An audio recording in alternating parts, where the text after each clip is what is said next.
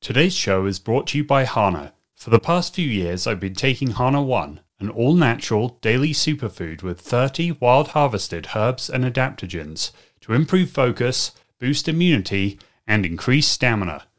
Hanah also sources the purest, highest quality ashwagandha and turmeric. To get 20% off your first purchase, visit hanah.com. That's H A N A H.com and enter the code CHAMPION20. Hello, and welcome to the Champion Conversations podcast, where my co host, sports psychologist Jim Afremow, and I take you inside the mental game of high performers. If you've ever wanted to learn how elite athletes, coaches, creators, and entrepreneurs use their mindset to overcome setbacks, serve as great leaders and teammates, and achieve their full potential, then you've come to the right place. I'm Phil White, and we're glad you're listening today. Today's guest is Commander Rorke Denver. He has run every phase of training for the Navy SEALs and led Special Forces missions in the Middle East, Africa, Latin America, and other international hotspots. In 2006, Rorke was officer in charge of Bravo Platoon of SEAL Team 3 in Iraq's Al Anbar province and was awarded the Bronze Star with V for valorous action in combat. Since retiring from active duty, Rorke has starred in the hit film Act of Valor and wrote two best selling books, Damn Few and Worth Dying For. Rorke also founded Ever Onward, which uses Navy SEAL principles to call leaders to take action, to suffer, and to be bold so they can perform at their highest levels. Well, Rorke, thank you so much for taking the time to join Jim and I today. Thanks for having me. Appreciate it. I guess we could start off by asking you when you thinking back to when you were going through Hell Week all those years ago, what was the biggest mental challenge of that experience? You know, it's it's it's kind of a funny conversation point when you talk about Hell Week. I, I have this kind of belief, and I I of course I think I'm right, but because I not only went through the course, but then was one of the lead instructors and kind of uh, uh, uh, leaders within the, the training program that, for the most part, people that make it kind of know they're going to make it. And that just is part of the mentality of the guys that show up kind of prepped to see the finish line. It never occurred to me to quit. It never crossed my mind that I might fail. And, and I don't think I'm armed, um, you know, radically different, different with a metabolism or a mindset. Well, mindset probably so, but, but I, I think from playing sports and being an athlete my whole life, having disciplined, you know, parents and kind of mentors and folks, it, um, I don't remember having to get charged up for Hell Week. To be honest, I was excited about it. It's like, look, you know, a ton of people have quit. A lot of people don't realize that Hell Week happens. You've almost been there maybe two, three months before you even get to Hell Week. You're in pre training and indoctrination phase. Then Hell Week starts. Hell Week's week five of seven in that first week of training. So there's a whole lot of attrition that's, there's probably more attrition that's taking place before you get to Hell Week. Hell Week's kind of the like, chopping block for, you know, if there's anybody that's got some quitting them, we'll find it that week. And then if you're terrible underwater, we'll get you the next week. But short of that, um, that that's kind of the the the the real crucible where you're going to decide who's going to see the finish line, who isn't. My class started with about 180, you know, young lions that showed up. We graduated 22, and I kind of joke with people that I think sitting there on Friday graduation, I bet 21 of us were like, yeah, this was the plan.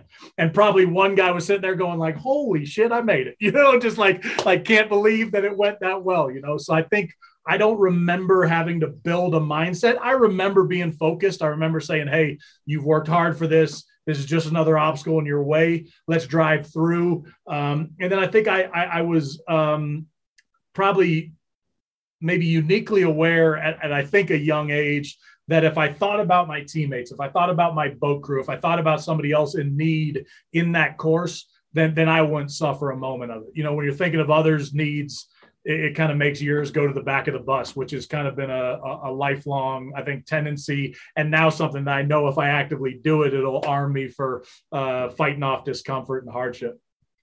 Well, that's great. You alluded to to both your family situation and some mentors that that got you into that right, right frame of mind to attack both sporting challenges and then those in the military. Can can you share a little bit more about some of that mentoring and that development? Yeah, you know, I mean, both my parents were athletes, so they both uh, they both went to Syracuse, which is my alma mater. So I went to the same school. My grandfather went there as well, which is very funny because it was not like a straight line that that was something I wanted to do. Uh, lacrosse and kind of high school athletics is what ended up bringing me there. So it, it was a very fun fun route to kind of end up at a familial connection to that that school. Um, but you know, my mom's an athlete, so she knows how to work hard and discipline herself, and she's competitive and she's big and strong. And my dad rode crew at Syracuse, and he he's just tough. He loves uh, he loves suffering sports like row and crew. He was a track and field middle distance runner. You know, the sports where you're just like fighting against lactic acid and horrific pain, you know, all the way through is kind of his thing. And then I've got a younger brother that um, probably would beat us all in all that stuff. He's a mutant when it comes to, you know, metabolizing discomfort and going hard. He's a firefighter in Southern California. So um, I think we just grew up and sort of marinated in a space where it was like, we don't complain, we work hard, we put in the extra reps you know, if you're playing a sport and it has, you can use both hands, work the weak hand, you know, work your, your, your shortcomings and, and, um, you know, kind of enjoy the process of building towards excellence. And so, uh, I, I, remember that just being somewhat the standard in our house. And I do remember those, you know, kind of anchor point moments that I think whether you consciously can remember them or subconsciously they impacted you. My dad's a big fly fisherman.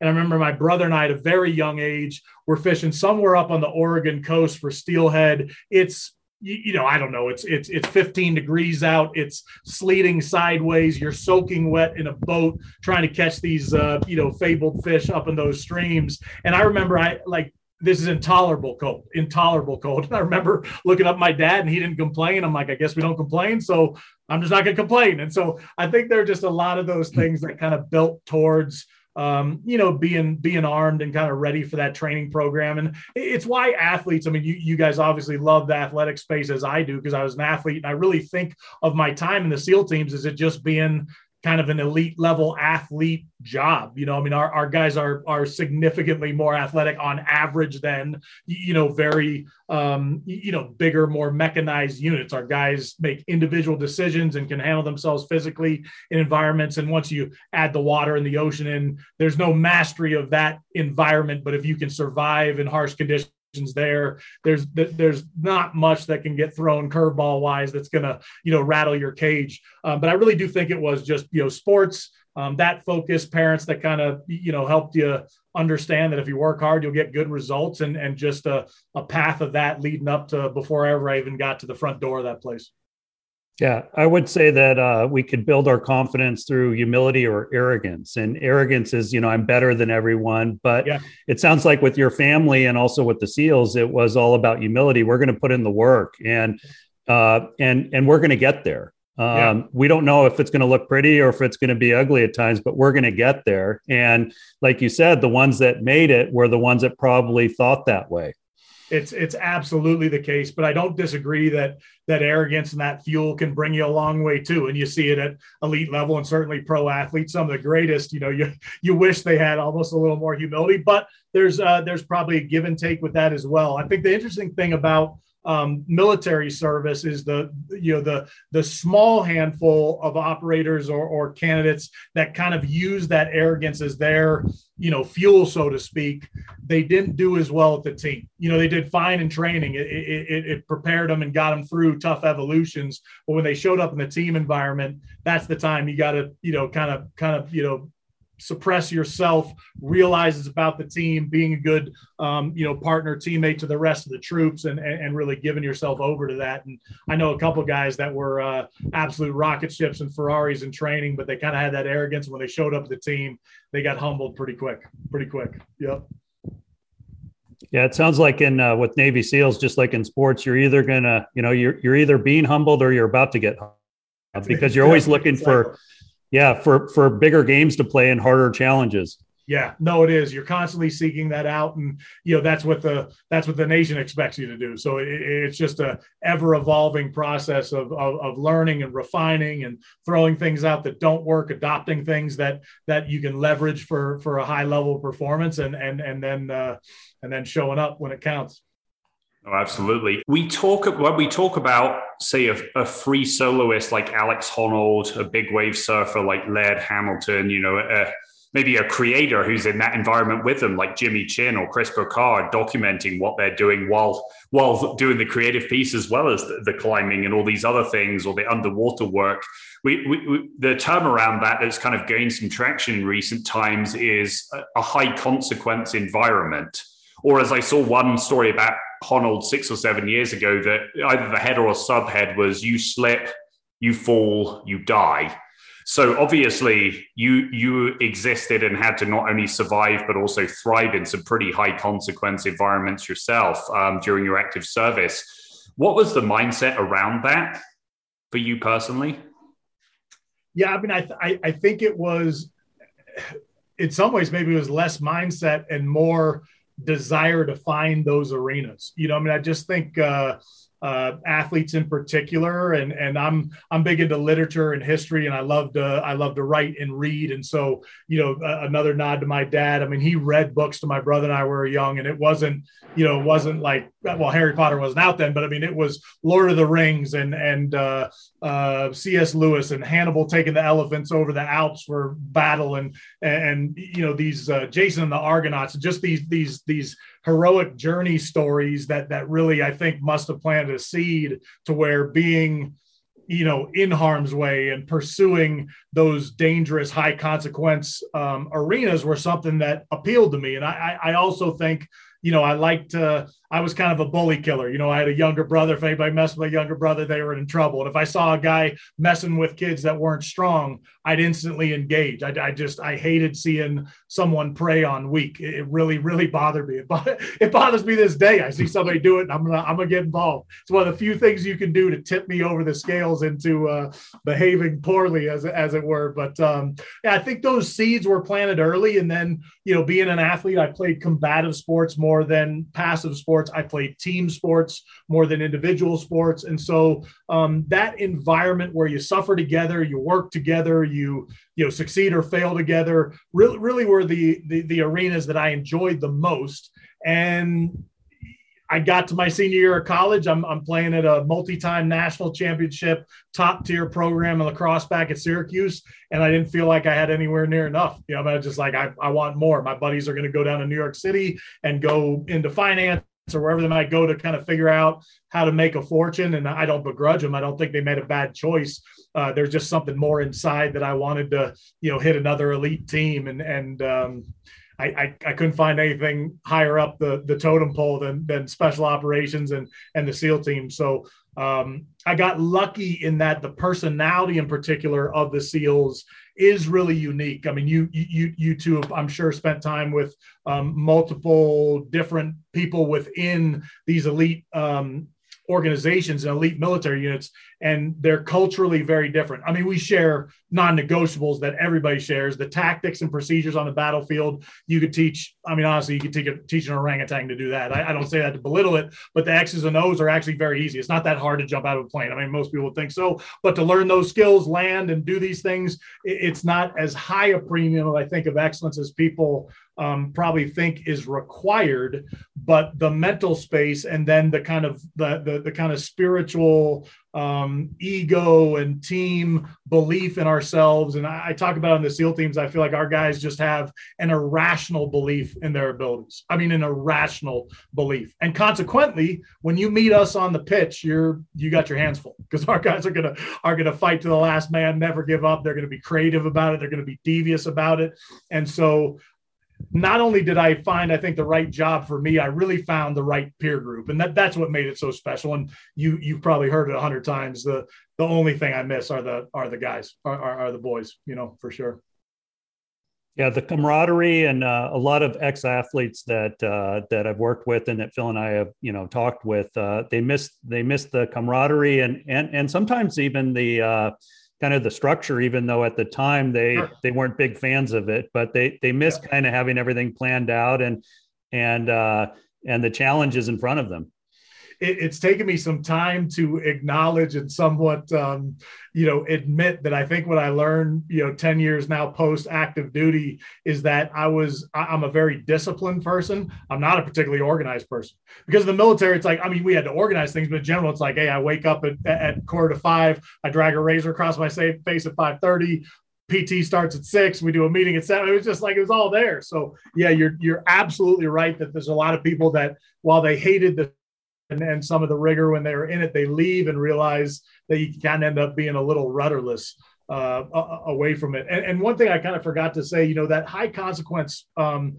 world is it's an interesting environment. I feel like I'm just now sort of coming to this understanding. I'm kind of writing a little bit about this right now to tease it, but but it's it's it's tough when you live in that truly high consequence space, come back to a normal life, and then try and figure out how to replicate it. I, I, don't feel like I'm in any way an adrenaline junkie, and nor do I remember that kind of being the right terminology for my teammates. It was just this very disciplined, rigorous, team focused. All right, we're going to do adrenaline pumping, high consequence things, but it was doing it uh, in a framework of, of, of, taking care of one another and, and, mitigating the risk and, and being prepared for whatever would come our way. But it's it's interesting in my post military life that you know I never trained. Uh, a lot of our guys get into jujitsu and that stuff, and so I've started training real hard in that because every time you go in there, you're basically trying to kill the other person. They're trying to kill you, and you make a decision not to kill each other, but it hurts. I mean, I got scratches on my face from this morning, and it's just like, all right, this is the type of place I want to be. I want to be with people that like to suffer in some ways, in some ways hurt each other within the framework of taking care of one another. I mean, it, it sounds counterintuitive, but I think I think your listen listeners will understand it. But uh, you know, hunting and being in tough country and doing these things where um, it really is a high challenge, high premium, and there are consequences. It's uh, I don't think it's ever something I'll be able to get away from. You know. Absolutely. And, and um, going back to something you said earlier about your time as an instructor. So the, maybe there's a balance between wanting to break down these young people physically and mentally so that you can then rebuild them even stronger. How did you kind of find that to be as you progressed in your own leadership journey um, and kind of going from transitioning to being on on one side of that to the other? Yeah yeah, I mean, being on the receiving end again, I enjoyed it. So all the you know the surf torture and the runs and the swims and logs over your head and carrying boats for the most part, it was absolute fun. You know, I mean, there were a couple rough days when when you were really hurting or didn't didn't have the goods, and that's another special part of the program. If you're a good guy and you carry your part of the load, your team's going to pick you up and carry more on your behalf, and then you're going to do the same um, for those uh, you know guys that have earned that from you. I, I don't remember having a lot of rough days. For the most part, I really enjoyed it. So the breakdown and that kind of you, you know. Um, destroying somebody to build them back up. I, I, think SEAL training is a little nuanced when it comes to that. I think it's a little headier as far as the way, I mean, the, the, the physical stuff is just off the charts. It, it's truly off the charts. Everybody can argue what program's the hardest, this selection course, whatever. I don't get into it. It doesn't really matter in the end. It's pretty easy to make somebody uncomfortable. We make people uncomfortable at a number and, and an intensity level that doesn't even make sense. So that's going to be the baseline of your experience when you're there it, it's it's the it, it's the really just kind of almost developing your own you know real reputation amidst that hardship and the reputation that you're going to receive and then kind of um, recognize in others and and that journey starts very early. I mean your reputation our basic course it carries with you. There's guys that didn't do that well that made it through that never survived never survived the reputation they earned for doing something wrong. And then there's guys that had reputations that started in that course that that they never all they did is water it and feed it and keep doing great things. Um, when you become an instructor, it's real interesting in that um, I, I you know, the students must believe we're trying to kill them and trying to do way worse than we are. It's pretty disciplined. It's much more regimented than they realize. It Doesn't feel that way when you're receiving it, but we're very focused on. I mean, when they go in the cold water, we know how long we can keep them in there based on air temp, water temp, and what the human body should be able to withstand. And then we know how to warm them up for how long a period of time, and then put them back in and really do this push and pull of, of mostly messing with their mind and spirit. You know, the body we know can take what we ask of them. It, it's their mind and, and that kind of spark that lives inside them. And, and SEAL training is designed to douse that spark. And if we can douse it, you're not going to do that job. And if if we can't extinguish that flame, you're going to be a SEAL. So it really comes down to the individual. Um, and it's very interesting to watch how each individual does it and then how classes in general come together. I mean, we have classes that we call beat classes. You know, they just just make mistakes and screw up at every corner and have a bad attitude, and they get like double the intensity of training. And then you have classes that just perform at a great level, take care of each other, and and knock it out of park. And you're like, hey, not for nothing, we're going to move you on to the next phase because you've earned it. You know, so it's um it's a dynamic program. It's it's it's much more art than science, though. It's it's very interesting to be a part of. As you started to develop as a leader in that instructor role, what, what was a challenge for you, or maybe a, a, a, new skill you had to acquire as a leader, or maybe one that you had you know picked up earlier in life that you had to develop in this different context? Yeah, I mean, it's um at that point I was probably I guess eight years into the adventure. And so a lot of combat time a lot of aggressive you know assault team time. So really i hadn't had a chance to take a step back off the line to even take a break. I mean it was just go go go. From training. I had about a year and a half in the teams before pre 9-11 which was a, a gift. And then it was just go you know like get after it train go chase bad guys come back reload and go again.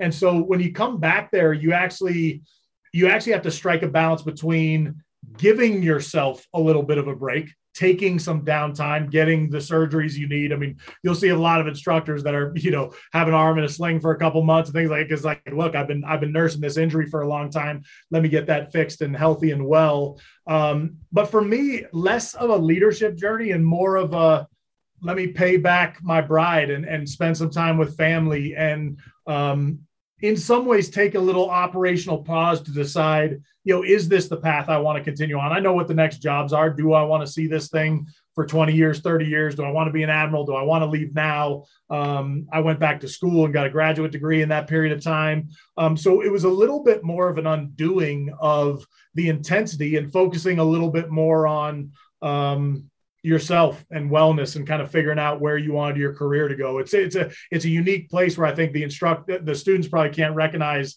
how much of a break it is for us because we're taking them out on runs and swims and doing it. But it's the closest thing to a nine to five as we get.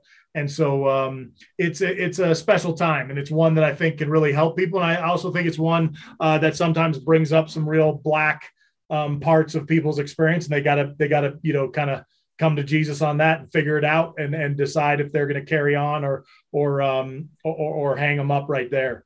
Uh, it's it's a gift of time. I, I, recommend anybody to go back to the training program, whether it's for the basic or some of the advanced advanced time, just to get that little bit of operational pause to recenter yourself.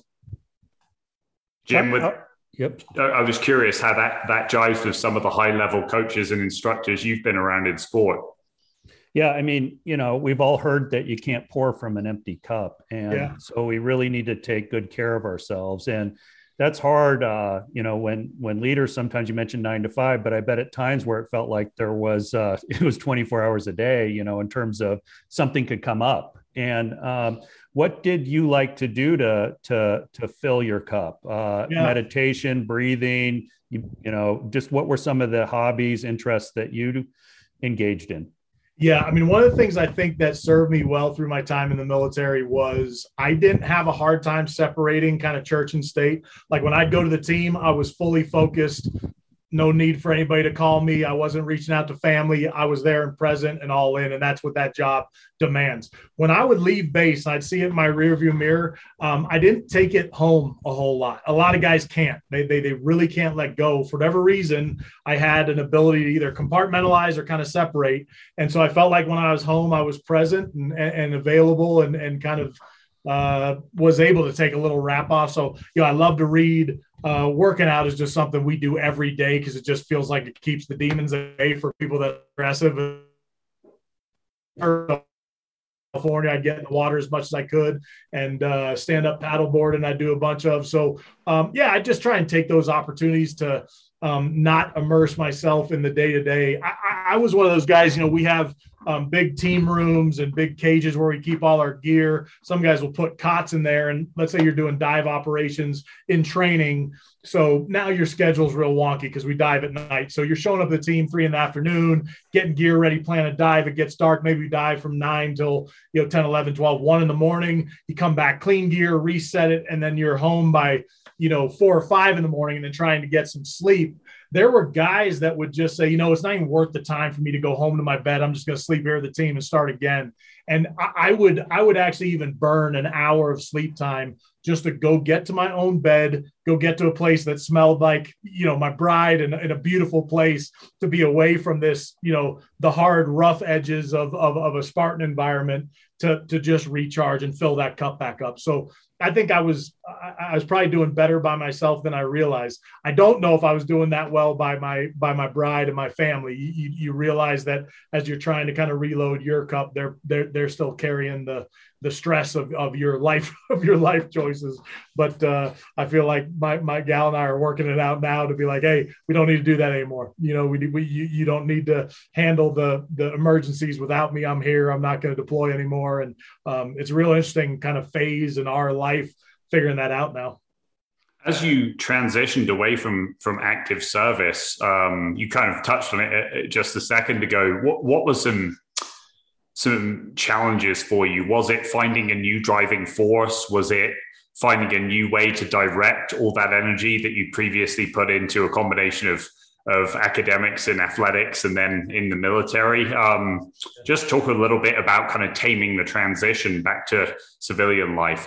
Yeah, I, I mean, I would say without question, and this had, I think, very little to do with me. I got very lucky in my transition. At the end of my active duty time, um, some buddies of mine got put on orders to make this movie Act of Valor. So we literally think we're going to be making a recruiting film. And then it's at a minimum go to the bottom of a Walmart DVD bin. And all of a sudden it's the number one movie in America. I had already decided that I was getting out um, I can't remember if we talked about this earlier, but the, when I was in college trying to figure out what I wanted to do, the real spark for the military service was, as I told you, I love to read. I was reading Winston Churchill, one of his autobiographies, and that was the actual, you know, lightning bolt that sent me to service. So I, I, I had an idea to write when I had something to write about, and I'd come back from a bunch of combat deployments. It was like, man, I feel like I got some lessons to to share and some some ideas to talk about. So when I came off active duty, because of the movie, there was some you know opportunity to at least uh, get in the public sphere and do you know both some speaking and some writing and some of that stuff. So I got very lucky in that I had I had a you know I guess comparatively easy financial transition. I, I, was able to put food on the table, and actually, in the civilian world, some of the things that that worked out made you know my my military salary look ridiculous. So that was that was great. So that stress wasn't on the table, which would be a huge stress for guys that were used to getting you know this much pay, this medical and dental, and everything set up. Um, the purpose part you touched on is is is the one that I think in some ways I'll forever I'll forever wrestle with. I, there's there's obviously purpose in, in, all sorts of things, and and I think you can find purpose in about anything if you do it well and believe in it and, and do it. You, you know, if, if you can wrap it in the service of others or in the service to people, then you're in the best spot. But it's hard to compare to the purpose of doing that job you know showing up on a place where every morning that flag goes up and we all stop and render render honors to it and take a pause. And then end of the day taps plays and that flag goes down and you're wearing the uniform of the united states. I mean i think you you watch the olympics which just happened. I love seeing that usa jersey. And i think we got to wear the the best jersey there is as far as a jersey for the country. And so trying to replicate that is, I doubt something I'll ever do, but I, have been very lucky in that I have, you know, an incredible bride and, and, you know, beautiful kids. And, and I've transitioned to a place where I find purpose in what I'm doing, but it's, uh,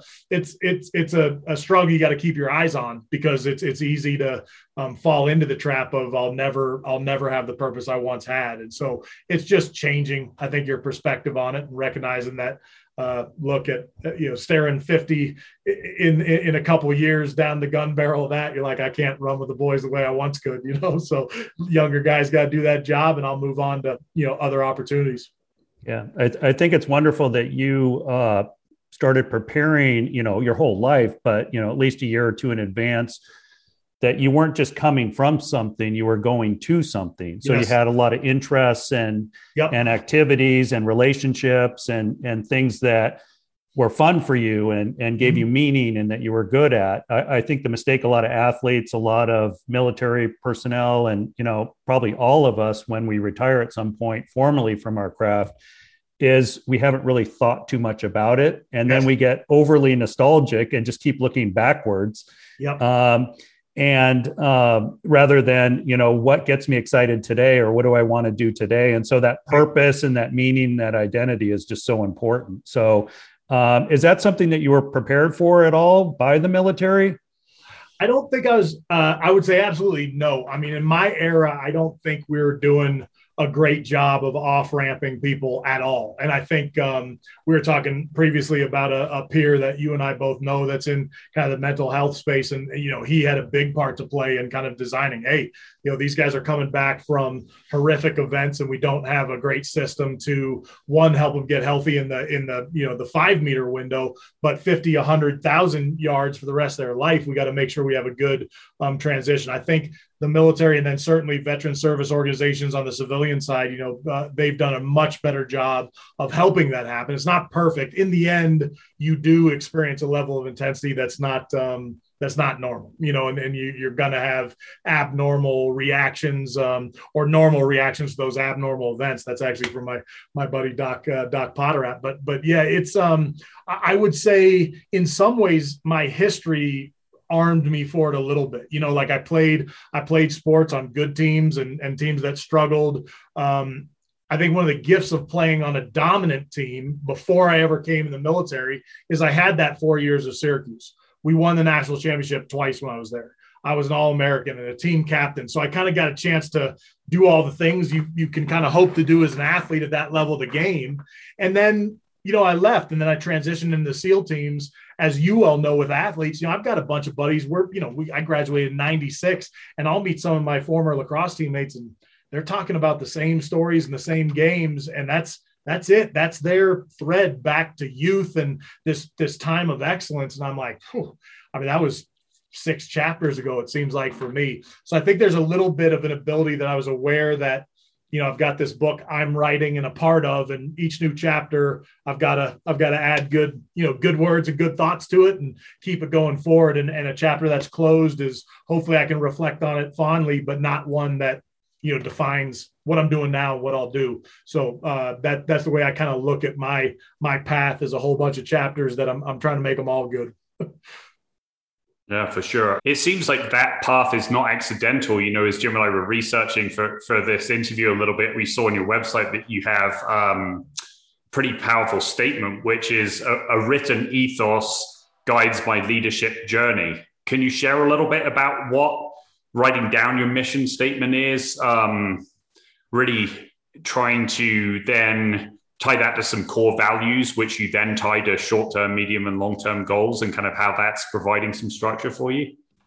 Yeah, yeah. So yeah, on my, on my website, I have this kind of. It's not a. It's not like a full template, and it's not my full personal ethos, but I tease out, you know, some of the things that are in that ethos, and and and some of the high points I learned um, from my time in military service. But I think the literature and the documentation of writing down or codifying you know your goals your beliefs that which you believe in and and um, want to achieve is a far better plan than just kind of thinking it. You know there's something about putting pen to paper and saying you know look look you want to lose 10 pounds you could say in your head okay i want to lose i mean really if you said look i want to lose weight okay that that's that there's a method to that. If you say I want to lose 10.5 pounds and then weigh yourself and start doing work to get to that 10.5 pounds or beyond, you have a far better chance. And the literature, I think, supports this greatly of achieving that goal by really focusing it, crystallizing it, codifying it,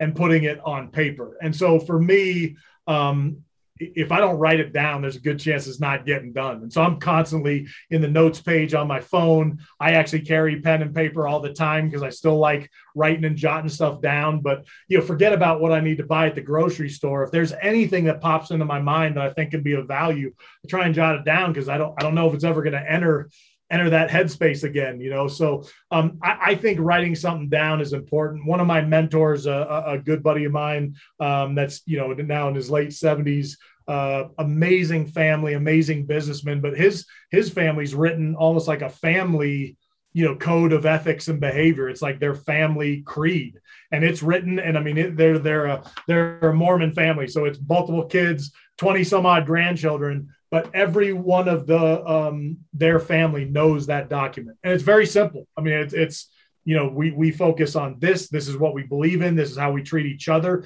This is how we think about ourselves, and this is who we want to be. And look, that thing sits inside their living room and in everybody's house. And so it's sort of a get up every day. And that's what we believe in. And, you know, the military has a ton of that. We have a ton of written codes of behaviors and, and ethoses and, and songs and things that, that tell you what's important. You go to SEAL training compound, there's signs around the compound, pays to be a winner, be someone special. The only easy day was yesterday. Um, those are not up by up there by accident. They're they're written down because like, look, that's what we believe in um, you need to try and live up to that. Yeah, one of my favorites from my my old college weightlifting coach, Coach Cross, who's now since passed. Um, he he he would always uh, put up different signs, you know, but a few would stay throughout the years, and one that was was still there up until he he uh, retired was the cheese is only free in a mousetrap. I love it. I, love so I like that one. Um, and then we, we, we had T-shirts made that said the real cross training. So this was before CrossFit was a thing, like ten years beforehand. But you know, no, like I've got that. A, I've got a couple of those like wax pens that you can write on mirrors, and I have stuff on my mirror all the time. I have stuff there all the time. My one of my favorites. I, I don't know if this was born out of CrossFit or um, something else recently, but God, talk about simplicity. But I love it. It's nothing changes if nothing changes. Yeah, or, or the way co- the way Coach Cross would say it, and he borrowed it from another great coach um, and, and, mentor Tub, Tubby Smith when he served under him, and you know, they, obviously Tubby won a couple of national championships while yeah. he was there. But uh, it was uh, if you always do what you always did, you always get what you always got. Which again, didn't invent it, but it was uh, it, that oh. was ever present in there. for sure, for sure. Yeah, no, that sat on my window for a long time. I was like, boy, that's true. That's true. What else do you have written on that mirror right now? Uh, right now, I have a uh, shoot. I'd have to walk in. I, I, I just changed it. Um, I changed it last Friday. I have. Uh, oh, it's a, it's a jujitsu thing. So last Friday, I, am a white belt. I'm new. I, I I did not do this with my time in the teams. I found myself a couple of the guys that took it real seriously. You know, you just you're hurt all the time, and usually not catastrophic stuff, but you're like, oh, I got a neck crank and my elbows off, and it was just like, God, I'm not gonna be able to do my actual job job doing this. But now I'm kind of all in and doing it, you know, five days a week with a pretty intense crew, and I um I advanced to another, you know, stripe. You get several stripes on belts, and you go to the next belt, and um. I, I, I, my coach said, or my professor, which is a black belt, said last Friday. I wrote up there. It was, um, it was. Uh, he sent me a text like, "Hey, you're doing really good things. Keep going where you're going. You're improving." He's like, "But don't forget, like, it never gets easier. You just get better." And so right now it says you never, it never gets easier. You just get better, which is so true in that discipline. I mean, it just is, it's never going to be easy. There's going to be somebody better. Even when you're good, you're being put under tremendous duress. Um, you just get better so you can handle more and then, then you go harder. How were you able to uh, maintain your compose, uh, maintain your composure? Um, you know, when when bullets were flying, how uh, what was most helpful in terms of, you know, maybe being a paragon of poise and, and keeping your cool when the heat was on? Yeah, I mean, you know the answer to this from sports. It, it, it was practice. I mean, really, I, I, think people are looking for a, a magic well of confidence and, and discipline and focus. Um, it was just reps. I mean, you know, we by the time the first person that jumped up with an AK 47 and started shooting at me did that for real, I, I had seen that. I wish I knew the number a hundred thousand times, probably not that many, but 5,000 times, 10,000 times. I mean, that's how many times we had come around a corner, shot a paper target that looked like a human, and done these drills and run our individual movement or what are called immediate action drills and all the process that leads you to have skills at war, particularly as a leader. Um, I just learned it. And, and, I mean, there's no uh, environment like the real thing. I mean, you certainly have to then uh, not freeze and be able to go, but I, I it, it, it never it never felt like a huge challenge. And, and again, it was the amount of preparation we did for that moment. They're, they're just, I, I, can't actually think of almost anything that unfolded on the battlefield. There were plenty of surprises, but that we hadn't at least worked on something that like closed that gap or allowed us to address that situation. And, and even if an alien had showed up with a laser gun if nothing else, I knew I wasn't going to quit. I mean, maybe I lose, but I'm not going to quit. And nobody next to me is going to quit. So it's a pretty potent, you know, starting point when your baseline is none of us are going to quit. We're going to give max effort. Let's take care of one each other and uh, uh, one another and and go try and win the day. Um, I'd say the only time I had a real uh oh this is bad moment was actually when i you know as an officer you have you're running an assault team you've got two junior officers under you and then the senior enlisted that help run that team and I, I was very aware that I had to give those young guys a lot of a lot of rope and a lot of opportunity to learn that craft and get out of their way so they could do it in the next round because I'd be moving on to an administrative job or an executive job. And I remember one of the very first missions, I turned one of my junior officers loose, who's phenomenal. He needed none of my help, but was still young and hadn't hadn't carried the you know carried the load on his own. And they got a pretty bad fight, and and I wasn't there and I actually was leaving my afternoon workout, came into our, our, our tactical center and could hear that it was getting bad. So much so that we had to get our kit on and kind of zoom into the rescue. They were already out of harm's way by the time we got there, but just the drive to pick them up and recover them. And I see them at a distance and I see guys carrying each other because there's some wounds and injury and stuff like that going on. That was pretty tough. You know, you know, giving away, it's like your kid, you know, giving them that ropes, they got to run with the ball. But look, that's that's life. They don't know. They don't. They don't get to do it uh, if you don't let them do it. So, but that was probably one of the toughest things I had to deal with. Was you know, if I had control, I knew all the all, all the, the, the the check ended with me. When you give it away, then it then it gets uh, then it gets dicey. Yeah, I love that. It's uh, it you know, there's a saying in sports psychology: you got to train it, and then you got to trust it. And yeah. and obviously, in the military with the Navy SEALs, there was a lot of training, and so it made it so much easier to trust it when when it counted most. Hundred percent. 100%. Yeah, I was um, curious when you talked about act of valor. What's something, there's a lot, obviously, of Navy SEALs assumptions in, in popular culture, partly through, through, through film and through um, other forms of media, you know, novels and this kind of thing. What's something about um, special forces mindset that maybe is different or even counterintuitive to some of those assumptions that are out there in popular culture?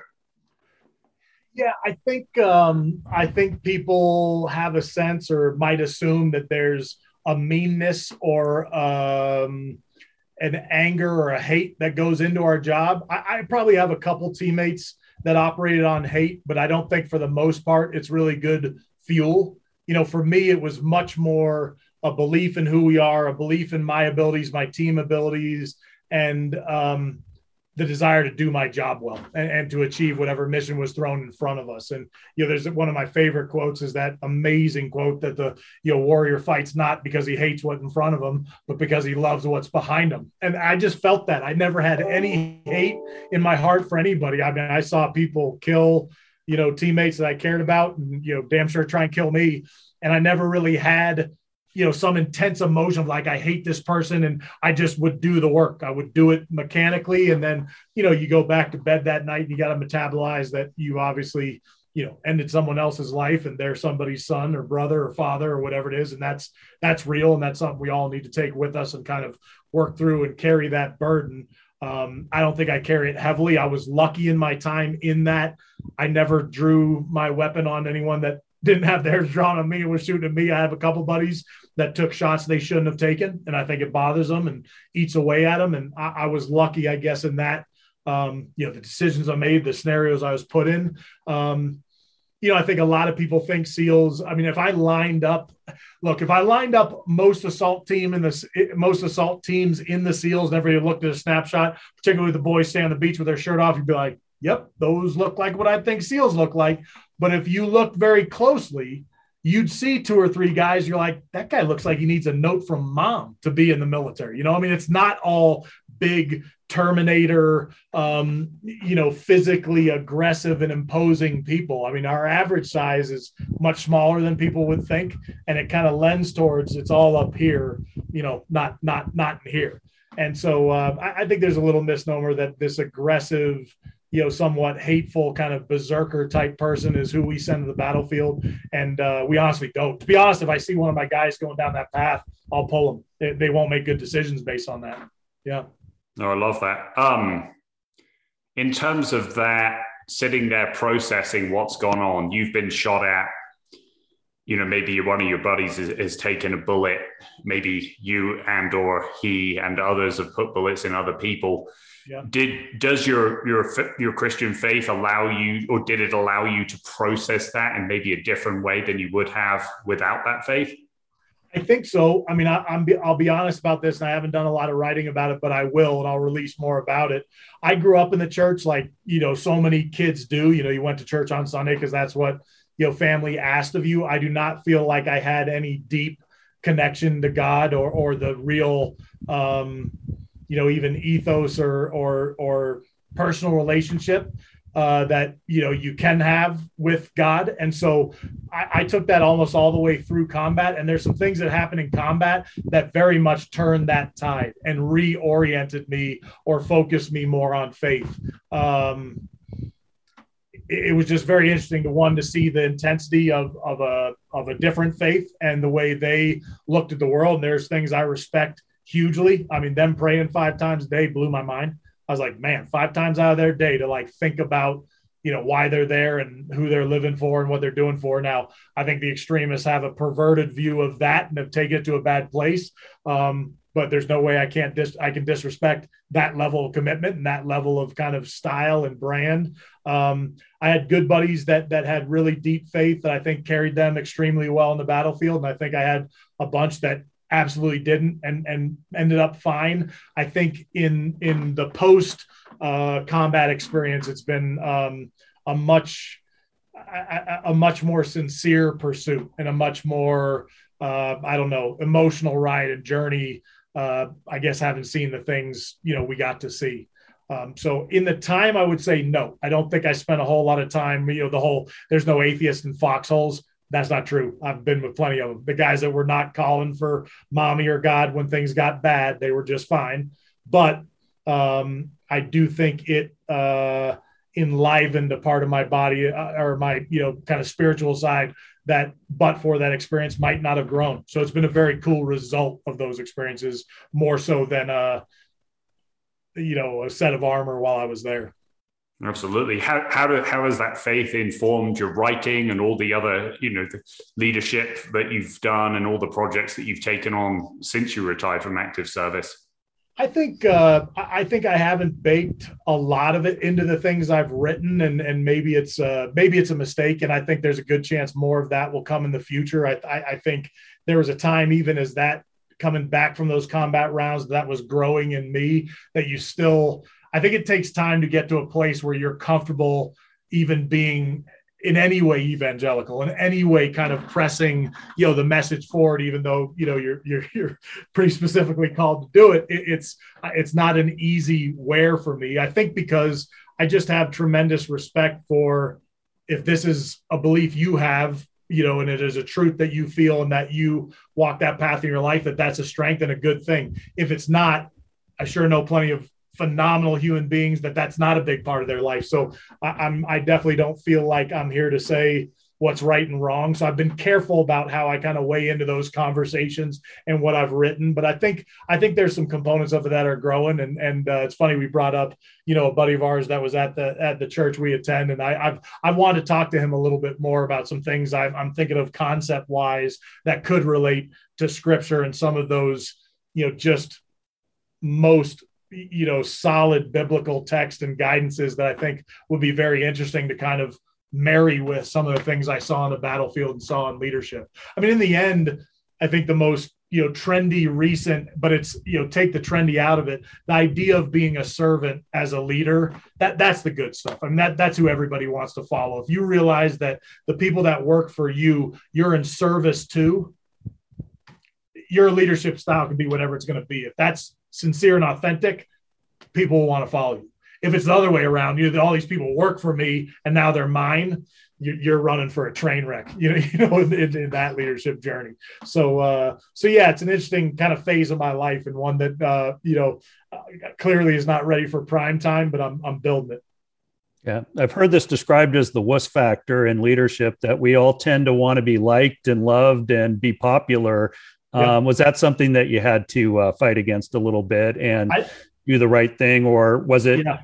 yeah.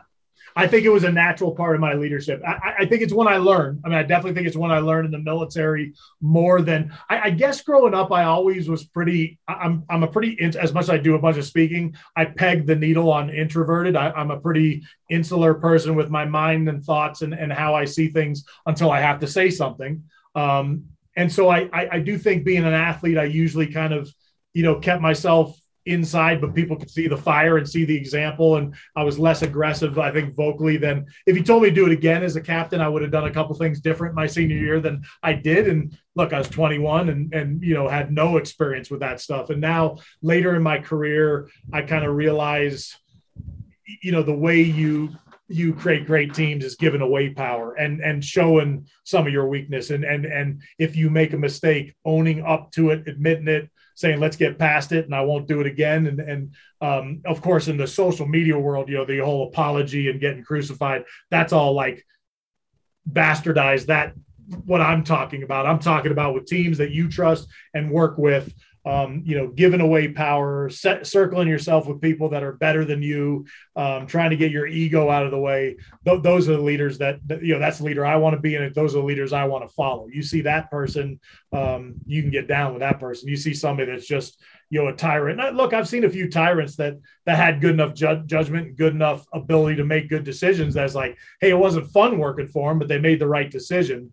Um, but yeah, it's it's um it's also just a constant journey. I mean, you learn something new about leadership and, and individual situations all the time. And, uh, you know, then all of a sudden you end up a parent and realize you don't know anything. yeah. yeah, I think it could be described as uh, as the servant leadership is is the power of love, and then you know, and and then bad leadership is you know the love of power, and yes. um, and and so being able to differentiate that is so important. Yeah, and it's authenticity, right? I mean, I, I, tell people when I when I had young leaders I was helping bring up, bring up, I just like just be yourself. Don't try and be me, somebody else.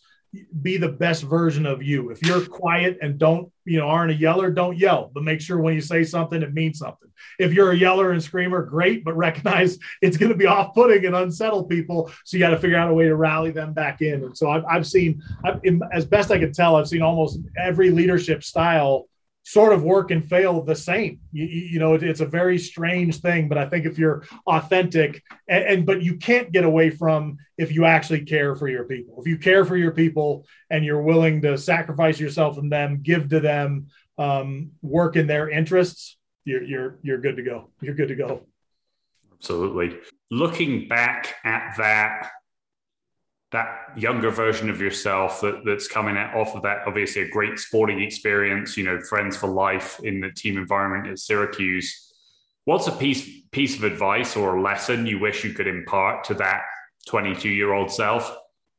Yeah um, you know before i had that we were going down a track and i forgot uh, uh, jim you had said about that you know being liked. I i developed very early on in the military a kind of like 90 10 um, percentage of hoping and kind of almost ensuring about 90% of the people that work for me, know, liked me and believed in me and wanted to follow me. And about 10% absolutely hated my guts because I feel like that, that ratio would be like, all right, I stand for something. There's got to be a, but you know, at least a small number of these people that aren't doing it right. And if i am we shouldn't get along you know? So i had that like little mindset in there as i went through and i've shared that with a lot of executives in the corporate space and they're like oh man i never even thought about that. I'm like uh, somebody should want to crucify you. You're probably not you're probably not doing everything right that's know? right. I, I, heard a uh, baseball manager once say uh, the key to being a great manager is to keep those that love you uh, you know, it, it there, there's going to be people that love you. There's going to be people that hate you, and there's people that are undecided. So try to keep the undecided people away from the people that hate you. yeah, so I thought that was funny. Probably good advice. Yeah, good or even I, I, I read, um, you know, Seth Godin does his little daily blog, and I don't look at it, the emails every day, but he had one that said, I, I want more one star reviews of my books on Amazon and Barnes and Noble than I do five stars, because like you yeah. said, that that means I've actually got something to say. That's right. That's right. Yeah. As far as the kind of younger version of myself, I, I, I don't, um, I can't do it. So it's, it's, a, it's a little bit out in the ether in a way that I got to figure out what I say. I, I will say, you know, when I showed up at Syracuse, um, I let that place intimidate me a bit. You know, I, I played water polo in high school and I played lacrosse. Water polo, I mean, I don't know what would have happened if I'd stayed, but I was getting recruited by big teams. There were a couple guys that played on the 96 Olympic team I used to make cry in high school. So, I mean, I, I think I could have gone a long, long way in that sport. And if I if I'd left my senior high school and gone down the street to Stanford or Cal or UCLA and hopped in a pool, I, I would have been there expecting to start. I mean, I don't know if I would have, but I would have hopped in the pool expecting to start. And I'd only played lacrosse three years in high school by the time I got recruited and went back to play at Syracuse, which is not enough time, you know. But I just I I, I was a good athlete. I was aggressive. I was big enough and strong enough to play at that level. But I remember when I showed up I I just kind of allowed the place to um, throw me off a bit. You know, just I, I, I just I wish and and to be honest, I, I I wish I could go back and maybe metabolize a little bit more. My dad had made me a little tape on an audio recorder, somewhat telling me the exact same thing that that you know freshmen had led teams to national championships and forget about you know freshman or senior. It's about what you do and how you perform. And I I feel like I heard that, and and I I don't think you know many people would ever. I don't think they saw me sweat, but I just think there's a level of aggression I probably could have brought to that. You know, my freshman year during kind of tryouts, I was a recruit, so it wasn't as much a tryout, but just trying to establish myself there. That if you told me I could start over tomorrow, armed with the time I had on the battlefield, um, I would have been a four year starter. You know, I would have been a four year starter. I just think I would have I wouldn't have allowed for anything else. And and uh, that place, my, my, look, my freshman year, that team was so that team's in the conversation as one of the best ever. So I mean, it was it was extremely loaded. That was not an easy lineup to crack, but um, I think it was just this deep, deep belief in yourself. I probably would have gone back and be like, "Hey, trust yourself, play your game." take your shots, you know, get, you know, make mistakes and go a little bit harder. And I think I might have had a quicker result to the end state. I got where I ended up wanting to be, but uh, I, I, think I would have gotten there quicker. So maybe that, maybe that. Yeah, I think you, uh, I think you can't get away from sports psychologists. I think uh, uh, there was uh, Jerry Lynch was a sports psychologist that worked with uh, Syracuse. Uh, yeah, in lacrosse. Does that ring a bell? it does ring a bell. I don't remember spending time with him. You know, we had a real unique environment because my coach was a coach by the name, name of Roy Simmons Jr. He's uh, he may have been passed by now in the winningest coach in history. I don't know if he's been passed in national championships. And then take every accolade from the field away. If you just even went to Syracuse Lacrosse's website or talked to anybody that ever played there, th- this guy was another type of human being. I mean, he was just like a spectacular. He was an artist. You know, he played with Jim Brown when he was in college. Jim Brown came to one of our practices and said, "I would have fought everybody on the campus of Syracuse if somebody wanted to get in a fight, except your coach." Like Slugger was his nickname. He was just a gifted speaker and motivator. I don't remember him teaching me a thing about the sport of lacrosse, but before every game, he'd give a speech where you thought you knew where the speech was going and have a funny punchline. And they tell us to go be unpredictable on the field, or he'd tell, he just was an unbelievable motivator and uh, I don't know, kind of strange father to everybody that every ever played there. And that that was a tremendous gift. He was he was the team psychologist, and he was the team, you know, dad, mom, and everything. He was he was a, a singular force in that program, and that program enjoyed 30 years of of uh, of of unbelievable performance because of him, for sure. Yeah, amazing. Um, you touched a little bit on on your father equipping you with that that uh, tape, um, that audio. But back when cassettes were a thing, kids, there was also a round thing called vinyl records. Yeah. Amazingly, yeah. right? We, we all remember, but some listeners might not. So, in terms of your own fatherhood, so you had a great father, um, which obviously a lot of people don't or not have an absent father, but were blessed by that. Um, how are you looking to bless your kids and prepare them for life in the big bad world as a father? Yeah, I mean, look, I I uh, I'm in the deep end of the pool because I have two I have two girls, so I feel like uh, you go down the the girls' path, and you, you, I mean, you are at the deep end of the pool. You know, it's like everything that I I feel like I'm designed to impart lives in kind of man world, and so I think what I've recognized is that one, I have the distinct honor of setting hopefully the standard for what they'll see in a man. So that I like because I, I mean, if if you know they bring in some some hopefully young, self-possessed, tough kid that believes in himself and you know, hopefully has good manners and a gentleman. I'll be like, all right, I hopefully I did enough that that's what they expected a man was, and that's a that's a constant struggle and and uh, level of kind of performance that I hold myself to. Um, the real gift of having daughters is you get the full spectrum, right? Like I can teach them jujitsu and teach them to fight and shoot, and we can play with dollhouses and dress up and go out on dates and, and all the stuff that that girls kind of get into. Um, I, I just think my goal is to set the example. My goal is to you know answer every question that comes, and uh, you know frankly to love the hell out of them. I mean, the thing anybody that's a parent knows knows this before ever I say it, but it's mystifying to see how much they are who they are. I mean, that my daughters couldn't be more different. I see myself in in them, and I see my my bride in them, and then you see my grandfather in them. These behaviors. I mean, that genetics and all the stuff that goes in there, and then I just think that you know divine spark that lives in all of us all I feel like I can do is help guide them to be the best version of who they are. I'm not gonna I'm not gonna make them be something they're not. So that's uh that's our goal is to help be a guide to their best you know version of who they can be and um, we've been very lucky my kids are you know they're they're great girls they, they got unbelievable manners and they're full of personality and just just neat neat kiddos so if it keeps going on the trajectory it's going on i might i might make it out alive oh, that's great um Jim, you you have a daughter. What what are some of your thoughts on this? I have a ten year old daughter, and uh, everything you said, uh, I couldn't have said better. So, um, the, what a joy! What a joy, and, yeah. and what an honor of a lifetime it is being a parent. So. Yeah. Um, It's the thing I appreciate the most, and it puts everything in perspective in terms of our work and and and all of our other pursuits. But uh, no, I just get a kick out of just how vitally involved you are in life, and and I think that's a, just such an important message. Is is you know is is have that call to adventure that you've had and and be willing to work hard because most of the things that we want are on the other side of hard and um, and then I also like that you're just a, a, a true uh, a true scholar and a gentleman and um, and I and I think it's important that we all work on our body and then also the mind as well. So um, it's just really stimulating conversation. Um, what tell us more about some of the things that you have coming up and and and some of your goals. You mentioned the writing and yeah and and just maybe even some personal pursuits that you're interested in.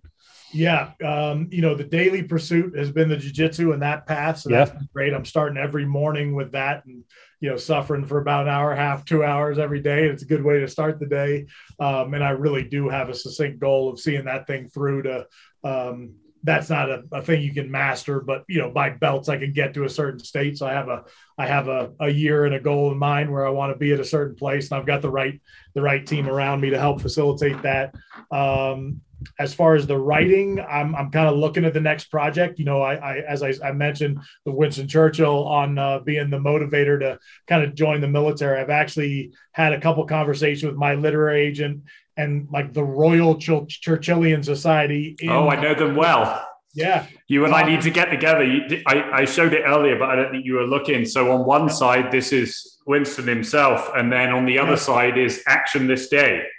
Oh, I love it. I yeah, love so it. I wrote a book about how on earth he ended up in Fulton, Missouri, and the Iron Curtain speech he gave there, and kind of the story of that college president. So when we yeah. meet when we meet in um, person for uh, for a coffee or something a little stronger, um, I will give you a copy of that and let's figure out what you can do on the Churchill side. Because yeah, no, I was I was the youngest person to speak at that conference. Um, the only time I've been in Canada in Toronto um, at, wow. at, the International Churchill Conference. Um, I was the youngest speaker by about 35 years, I think. So very Cool. Yeah. So there's there's talk of a project there of trying to weave my experiences and and then how I've leaned on you know him as a leader and a motivator and stuff like that. So that's that's that's definitely a a, a project that's kind of brewing. And then the the next I think wave on the business side is I've got you know if you go to rorkedenver.com that's my website and I've got a bunch of content there and anybody can book me for speaking events and keynotes and consulting and things like that. I, I have at, approaching you know almost the 10 mark 10 year mark of doing that. I would finish almost every speech. Somebody from the company be like, God, that's one of the best speeches we've ever had. What else can we do? You know, is there an experience? Is there something more? And I actually really didn't have an answer for it. I mean, I put a couple buddies and friends through, you know, some SEAL experiences and things like that. But I'm I'm working on a company right now. Um, right now, the the name is High Ground, and we'll see if we can maintain that. Of course, every URL on planet Earth is bought, but uh, um, I'm trying to get some of my former teammates one to give them a neat landing plat, pad in a spot where they can use some of their former skills and get us together to do stuff. But I think it's um, I think it might start in kind of the corporate event space. There's some kind of personal um, resilience and home defense stuff that's baked in there. Um, the corporate side I love. I mean, I, I like like the opportunity there. There's obviously money there. If we can get that up on step, I think it'd be great to then step aside and do it for youth, young people, kids, uh, folks that are struggling, and instead of having a corporate team that can afford the afford the bill, you know, have some of the corporate guys sponsors sponsor a couple events where it's like, hey, let's bring in some you know inner city kids let's bring in some people that don't have opportunities don't have good mentors and role models and see if we can get some people on a neat trajectory so that's that's the that's the current project i'm sinking my teeth into right now and i think you know next time we do this uh, uh, we'll we'll talk more about it appreciate it Thank yeah. you. Fantastic. Well, you've been so generous with your time today. And again, looking forward to us continuing this in person. And hopefully the three of us can can uh, recircle the wagon soon as well and do this again because it's been a lot of fun and just really appreciate you and, and everything you stand for and not just your principles but how you're putting them into action every day with both your work your your family and your mission. I appreciate it. No i enjoyed the conversation greatly and we should definitely do it again. Thanks for joining us. If you enjoyed this episode please tell your friends about the champion conversations podcast and rate, review, and subscribe to the show on Apple Podcasts, Spotify, or your platform of choice. You can also follow Jim on Twitter at Gold Medal Mind. Go out and be a champion today, and we'll see you back here next week.